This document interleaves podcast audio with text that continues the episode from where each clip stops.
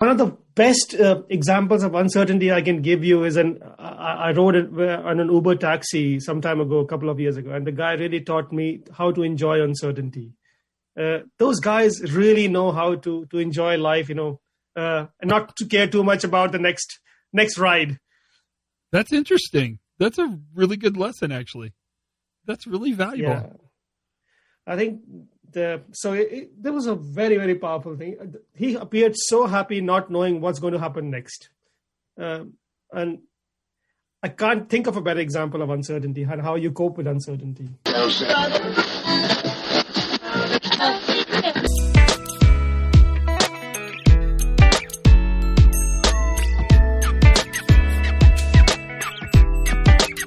Hey everybody, Todd Conklin, pre-accident investigation podcast. How are you? I hope you're good. I mean, that's the least I can ask for, but it's uh, it's a hope I have for all human beings. Welcome back to the pod. 2021 is screaming in. I don't know if it's good, bad, or indifferent. I just I don't know. I mean, it's I I don't know. We're we're I am now at my one year uh without travel anniversary. I can't even believe this. I've not been on a plane in a year as of this podcast which I didn't think was possible. I'm not uh, totally upset by it. I think it's probably lengthened my life, and I'm pretty sure I'd be arrested by the TSA because everything's kind of notched up a bunch of levels in importance. But no, maybe not. I mean, maybe I. I don't know. You never know how you'd respond. I love that comment. So, so the podcast today features Nippin on it, and Nippin's going to talk about um, a, a, new idea he has out there that he's really psyched about uh, using kind of a narrative analysis approach to understanding near miss reporting, which is brilliant because it sort of builds on this idea of learning teams and stories and how people talk informally. But the reason I think it's more brilliant is because it really directly confronts straight up the fact that we've built these knowledge management systems that are optimized towards sorting information, not optimized towards gathering information. That makes sense. We we make them easy to to file the information away, and in doing so, we actually lose all the context and the entire story is the damn context. Context is everything. It's everything. Dang it, everything. So he's he's been working diligently. diligent. God, I cannot talk today. Diligently on this, and he was really excited to talk about it. And I was like, well, it's uh, it's a good time. It's February. It's a good time to do that. Let's do it because that that's always interesting. And it's, it's it's a great podcast. So I think you're going to enjoy it immensely. Life here is uh, grand, uh, busy in an interesting way. I uh, am completely enamored by the number of questions you guys have sent in. So that was kind of an interesting experiment, and that's coming up. I think that'll be soon, actually, very soon. I have it all done. Well, not yeah, kind of done. I sort of done. The questions were hard, so they weren't easy. So it, maybe it'll be an, an illuminating uh, podcast. At least, hopefully, it will be. That's that's kind of the goal, is to create a sense of light in an otherwise dark world. Nah, it's not that dark. Uh, it's, I mean, no, I don't know. It's it's Nippin's theory on uncertainty. I, I love the fact that he sort of accidentally went into mindfulness there and he got it from an Uber driver, which tells you there's much to learn and that expertise lives at every level of our organization. Every single level has experts. And Nippin just proved that to us. So let's listen to the pod. It's it's uh it's a good one. I think you're going to enjoy it immensely. Thank you for being a part of it and hanging out with me. I'll have lots of details for you to talk about when we do the question episode, which is upcoming. I think it's on my mind because I've been working on it. And until then, sit back and relax, and listen to Nippin and Todd have a discussion around this idea of reporting and conversation and context and fidelity and how we oversimplify in order to sort. I just kind of went through the entire conversation. So now you have a heads up. Now you know what's coming. So here it is. Here's Nippin. Let's take a look at this safety observation.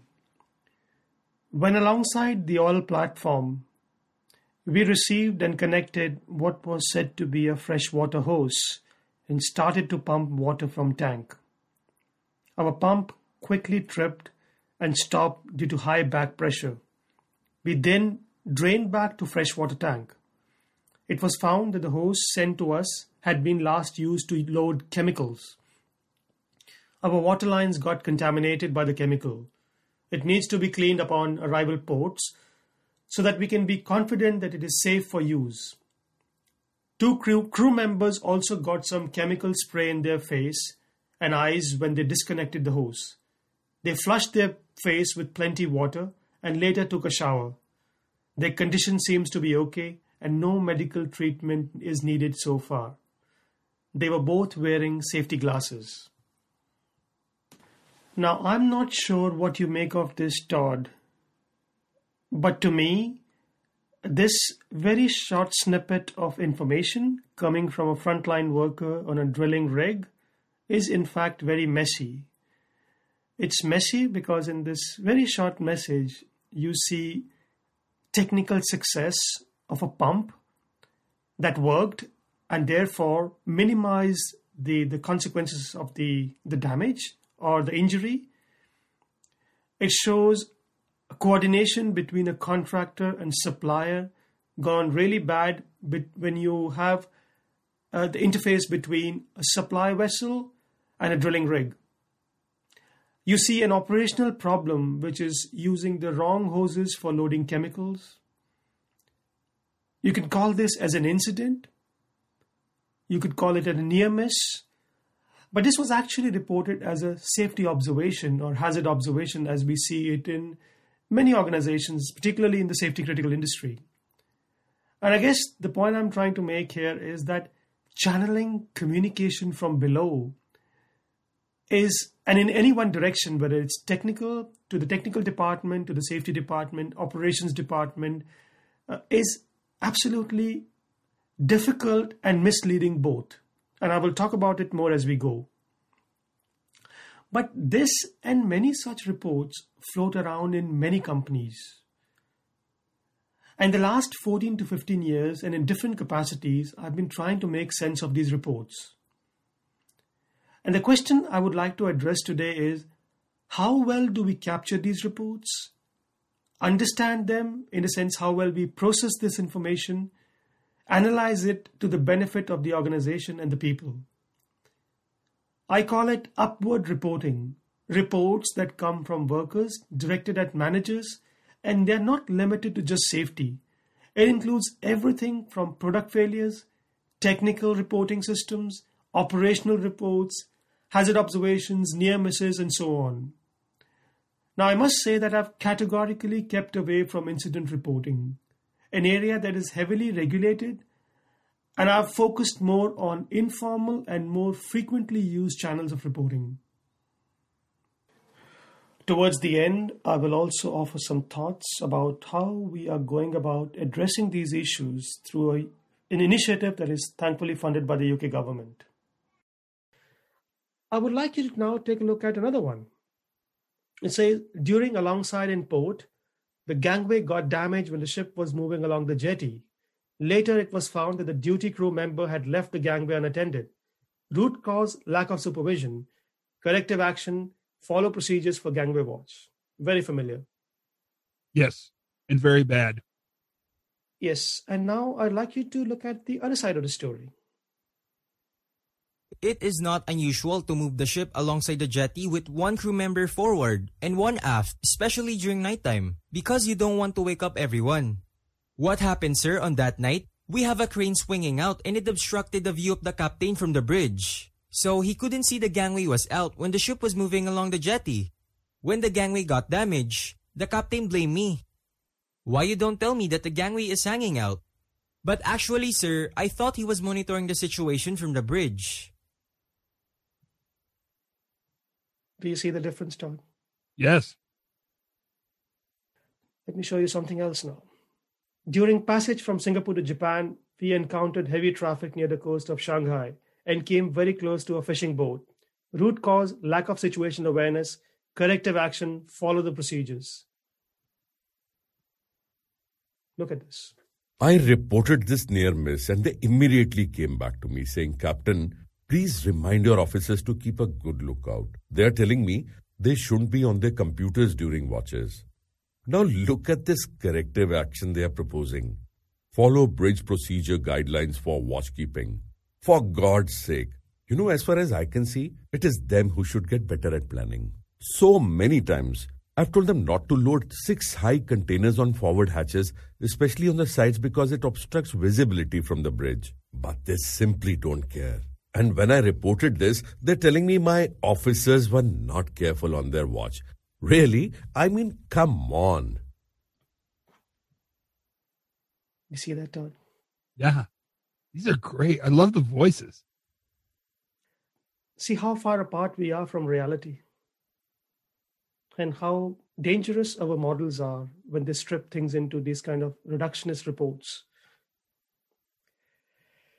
We took some time, Todd, in the last year and a half, or we have been looking into quality reports, safety reports, literally read through 31,000 reports, operational failures, product failures, hazard observation systems, near misses, and looked at it from different lenses, from technical lenses, from operational lenses, but also from ethnographic lenses to make sense of what are these reports trying to communicate.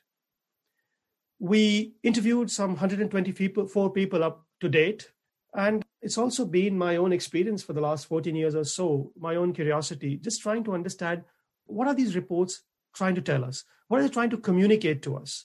And what is it that we are missing here?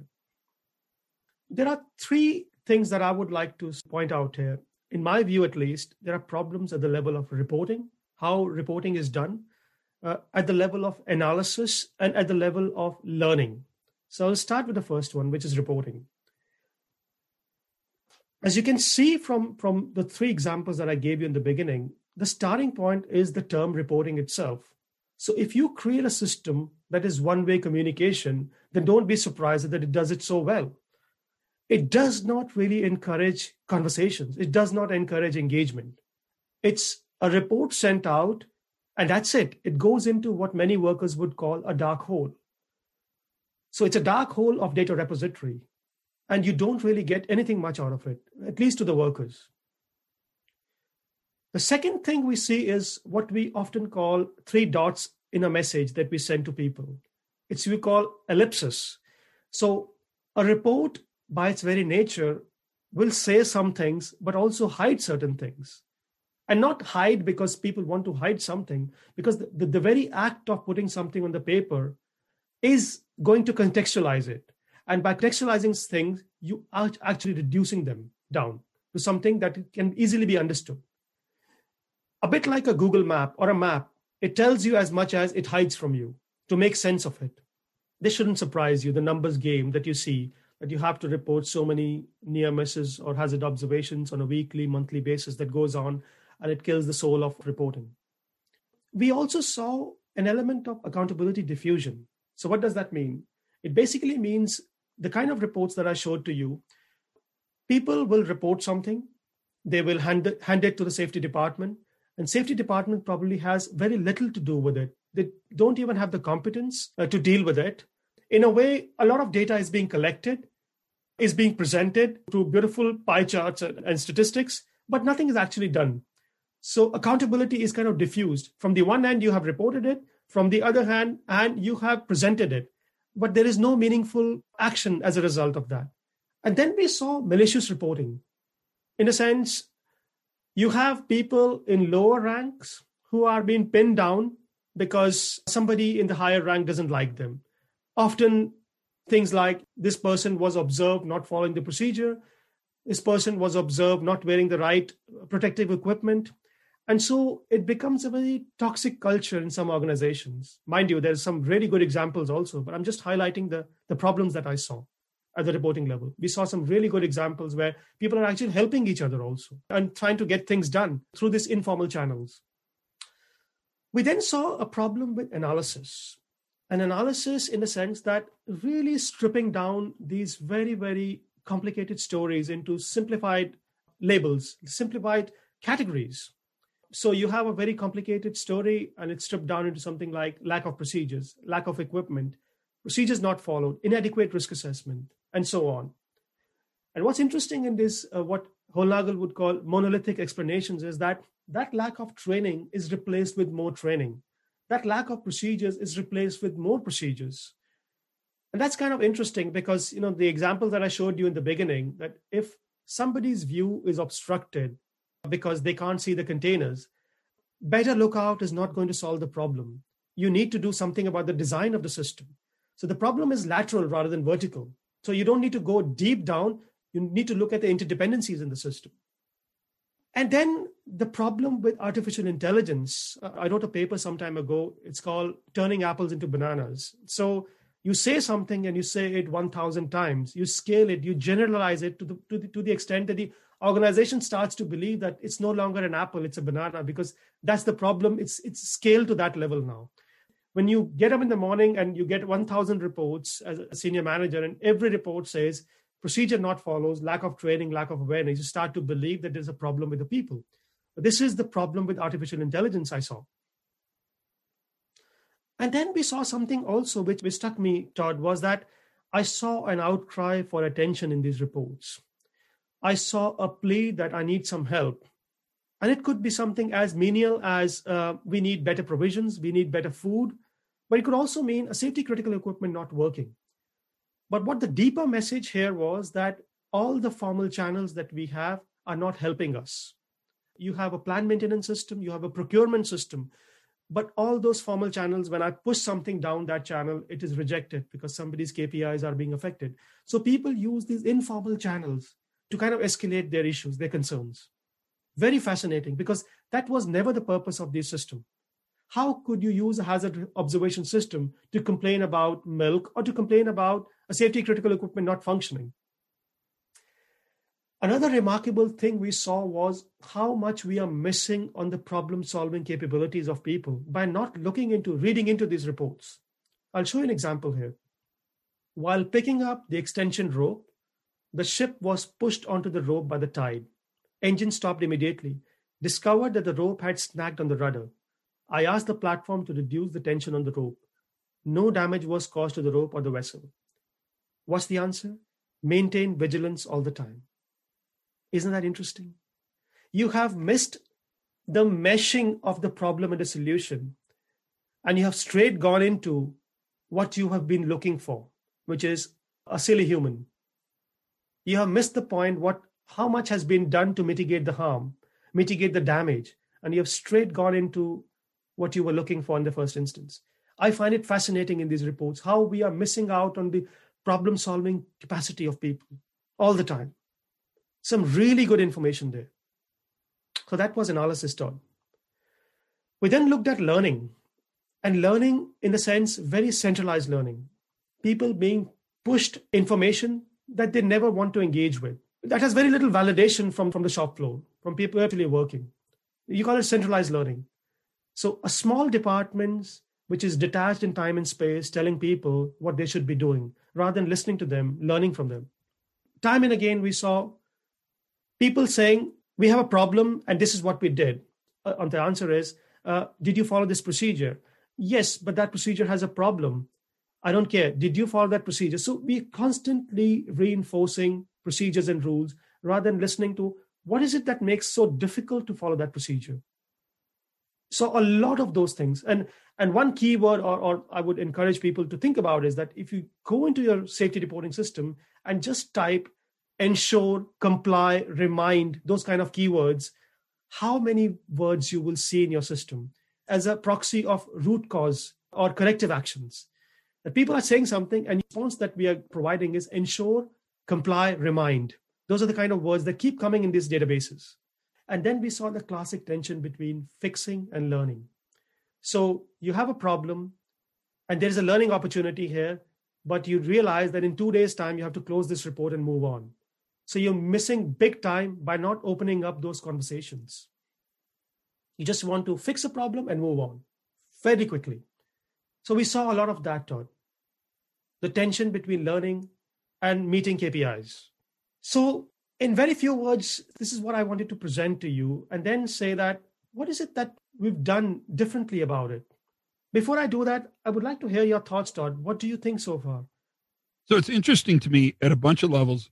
One is any of this work we do to understand historically how we've gathered this information is really valuable because it allows us to build a position where we can move forward better. And that's the goal. To me, the question is what have we done to create the belief that this information was good enough? And how have we reinforced these actions so that organizations globally in all types of industries have been satisfied with this data so far? And I think that's a really important question. It's one we have to answer because to me, before we can move on and gather better information, I think we have to shift the leadership into knowing that they don't know enough. You're exactly right. The crazy thing about anytime you track, trend, and try to sort or account information in a manageable way, you lose fidelity. And so it's obvious that our search engines look for words like ensure or, or reinforce, you know, those kind of words that push us back to our old systems because we're trying to sort information in a way that the fidelity is around maintaining the information, not around maintaining the learning. And that's really key. And then you go back to, to the idea that a root cause is efficient, it's elegant, it's fast, we can determine the problem, and then we can always push it back towards the worker at the sharp end of the stick because it's way easier to have them be the problem than it is to have the system the organization, the company, the leadership be the problem. You're really picking up on something that I think is incredibly important for us to understand and to think about as an organization because it's very limiting. Part of the reason we're not as successful as we can be is because our systems don't allow us to be as successful as we can be.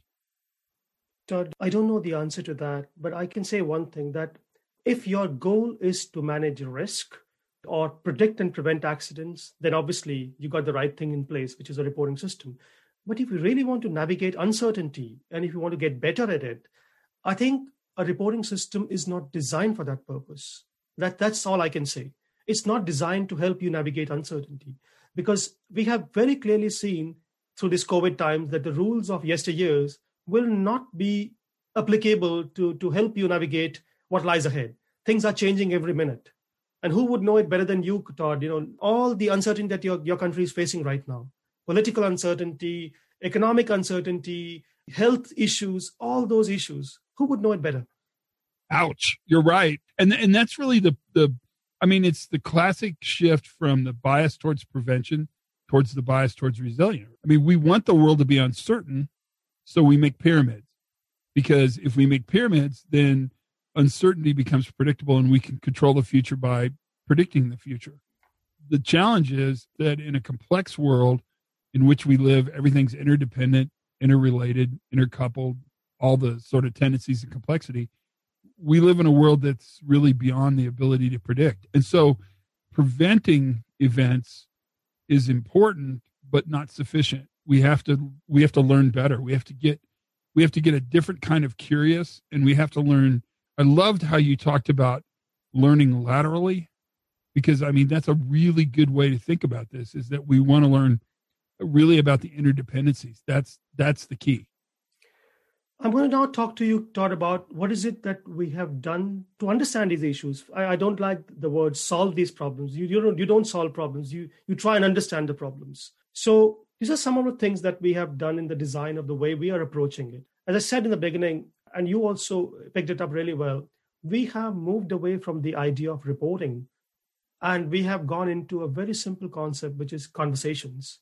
We really want to generate conversations and conversations, not just between the line and the worker, conversation across peers, conversation across departments and hierarchies. That's the kind of thing that really draws uh, people to make that tacit knowledge explicit. One way of doing that is you ask people to jump from a reporting system and make them talk. But even talking has its limitation because talking will only give you what people were thinking in that moment. The moment you turn into, into conversations, a multi-way conversation where you have three, four, five people, you suddenly start to build a very rich narrative of the problem. But that's something we have made a fundamental shift in that area. The second thing we have done is we have really gone into the, the idea of collaborative problem solving. And I would correct myself, not problem solving so much, identifying the problem. What is the real issue here before we try to solve the problem? So this is something we are we have designed into the system. You really bring people, you create that those conversations, and then you start to understand that when you entered into the conversation, you probably didn't even know what the real issue was. So this is about identifying the problem before you can put a corrective action on it.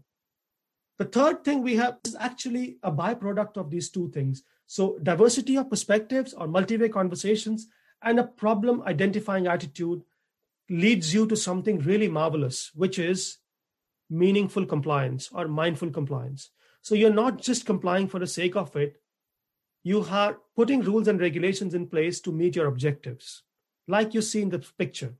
There are many rules that this expert can apply, but he chooses to apply certain rules and ignores others because of the context in which he's operating. And that is mindful compliance or meaningful compliance. So I have nothing against compliance so long as it meets the objective the context. Well, it has to have fidelity, right? It, it has to make sense to me. And the idea that you can mindfully comply really allows the worker the ability to choose which rules make the most sense, which is a big ask for companies who manage high risk work by ensuring compliance. It's scary to them. And you must be getting some scary feedback from companies when you talk about it. Do you?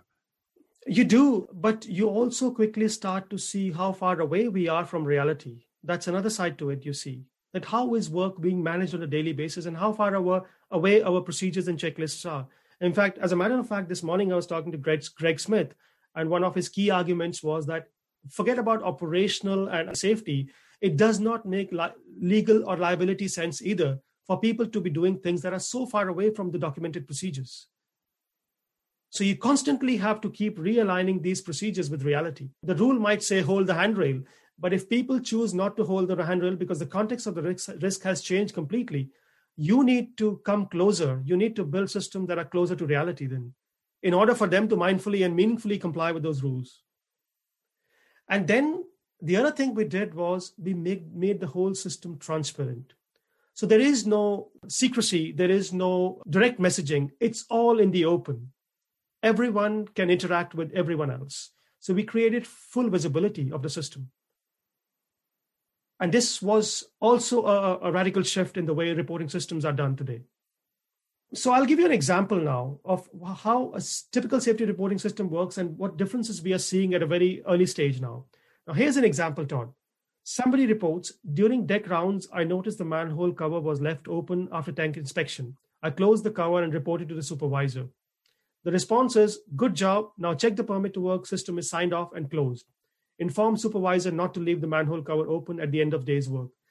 So, in this very short conversation, what you see is absolutely no engagement.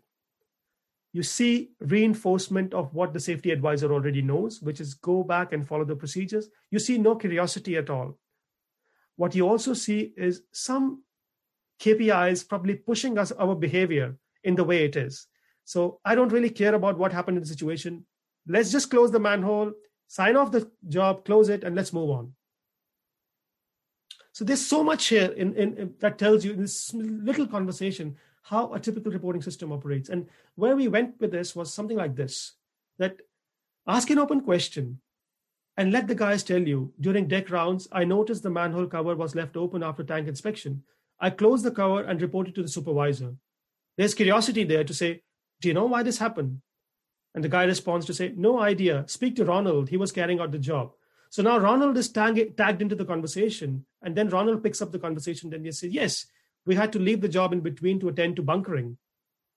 And then the, the next question is, Do you need some support? A 15 minutes notice would be helpful. And what I'm trying to say here is it has all the ingredients of a learning organization. It has diversity of perspectives. You are suddenly entertaining more perspectives you are reaching out and making connection to the person who actually knows what the problem is.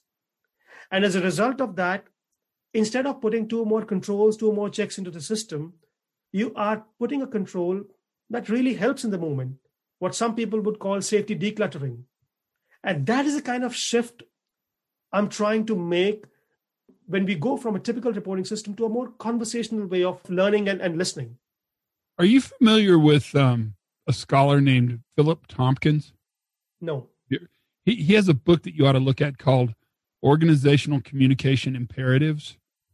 What he did was study NASA's Marshall Space Flight Center, and he studied the way they communicated operations to each other. It's a really phenomenal study called Unparalleled Insight into the Communication Success and Failures of NASA's Marshall Space Flight Center. It's very much along the lines where you're moving. How a very effective organization stopped communicating using low fidelity tracking and trending and started communicating by something they called Monday morning notes. This is a while ago, so it was before the advent of all the electronic communication devices but they would take their weekly plan of the week and then everybody would write marginal information so you'd you'd comment in actual writing on the plan of the week then they would copy it and everybody would get a copy of everybody's comments on everybody's notes. It's very much like what you're going to do.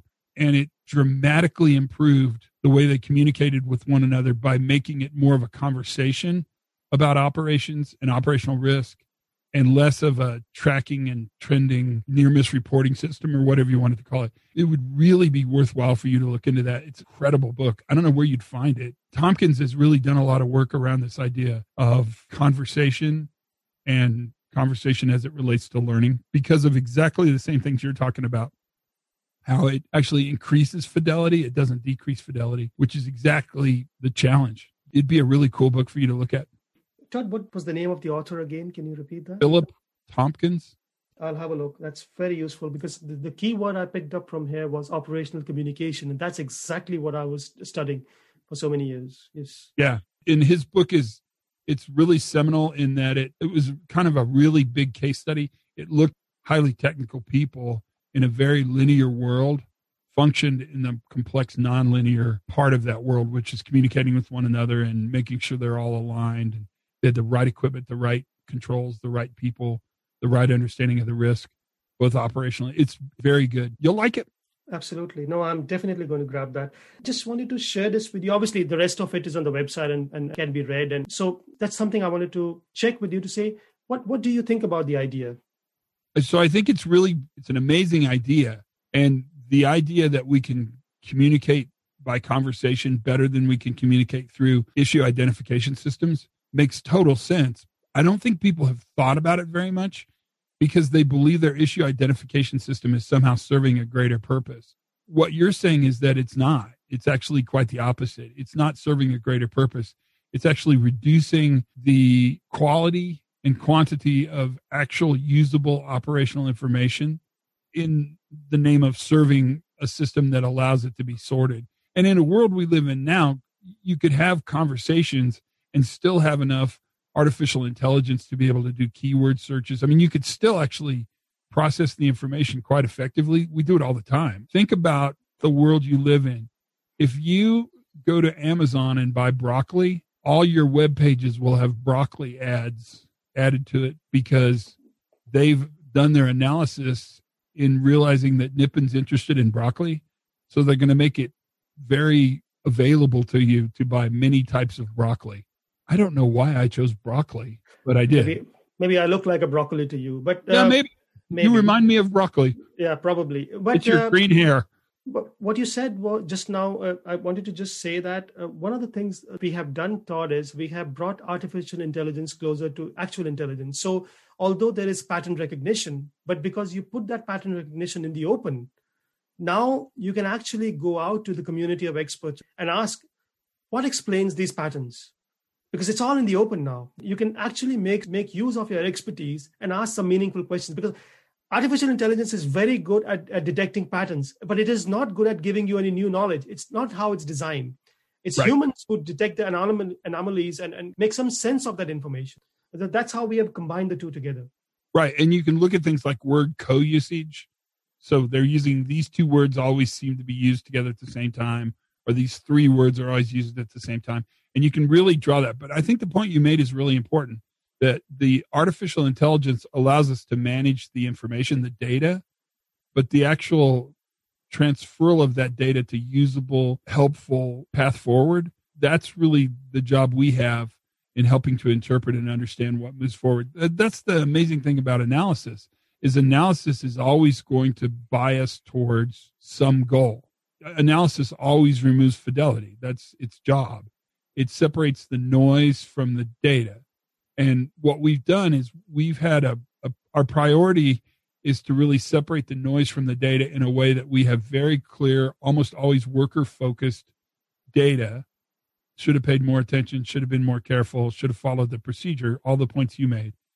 When in reality, your point is that we're missing a lot of the deeper, more contextual information that actually helps us improve. That's really the ultimate goal is improving operations. And it's really a matter of sort of shifting the focus from who failed, which is actually terribly easy information to get, to the much richer what failed. That's the basic premise of sort of the move we're all working diligently to get organizations to understand. Not because it's good for us, just what we do, it's good for them, it's good for the organization. Absolutely, yes, you're right, Tom. I have nothing to add to that. I wholeheartedly agree with you.